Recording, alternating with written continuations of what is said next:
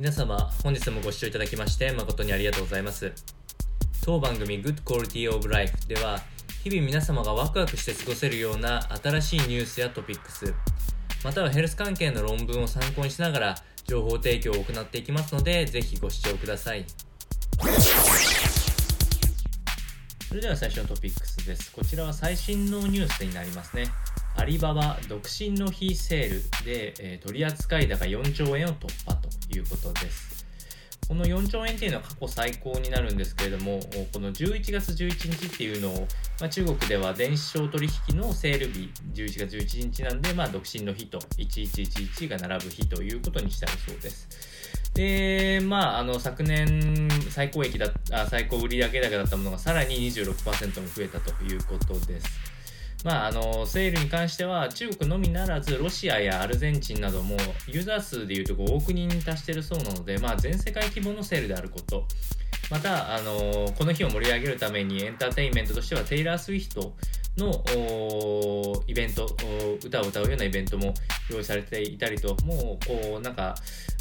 アメリカでいうクリスマスとかあそういうような祝いにの日になってきたんじゃないかなと思うので、まあ、日本の企業もかなり潤ったそうなので、まあ、いい日になったんじゃないかなと思います。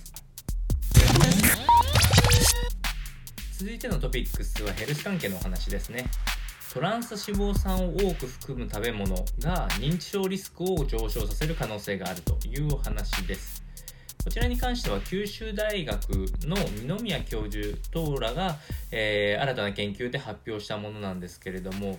まあ、主にこう、え、甘いケーキといったようなものやマーガリン、飴、えー、アイスクリーム等に含まれる、まあ、ちょっと簡単に言うと悪い油っていうものを、えー、摂取し続けると、まあ、最大50%近く高齢者の方は、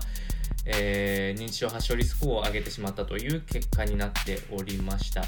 でまた、この話に関しては WHO、世界保健機構が、保健機関ですね、こちらが2023年までになんとかトランス脂肪酸の摂取を下げようっていうのを呼びかけているのもあって、まあ、この研究というのがさらに進んでいって、徐々に食品から取り除かれていく、そんな日が来るんじゃないかと思います。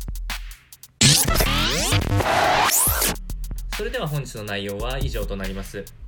この番組の内容が少しでも面白いな、気になるなと思っていただいた方は、ぜひチャンネル登録をよろしくお願いいたします。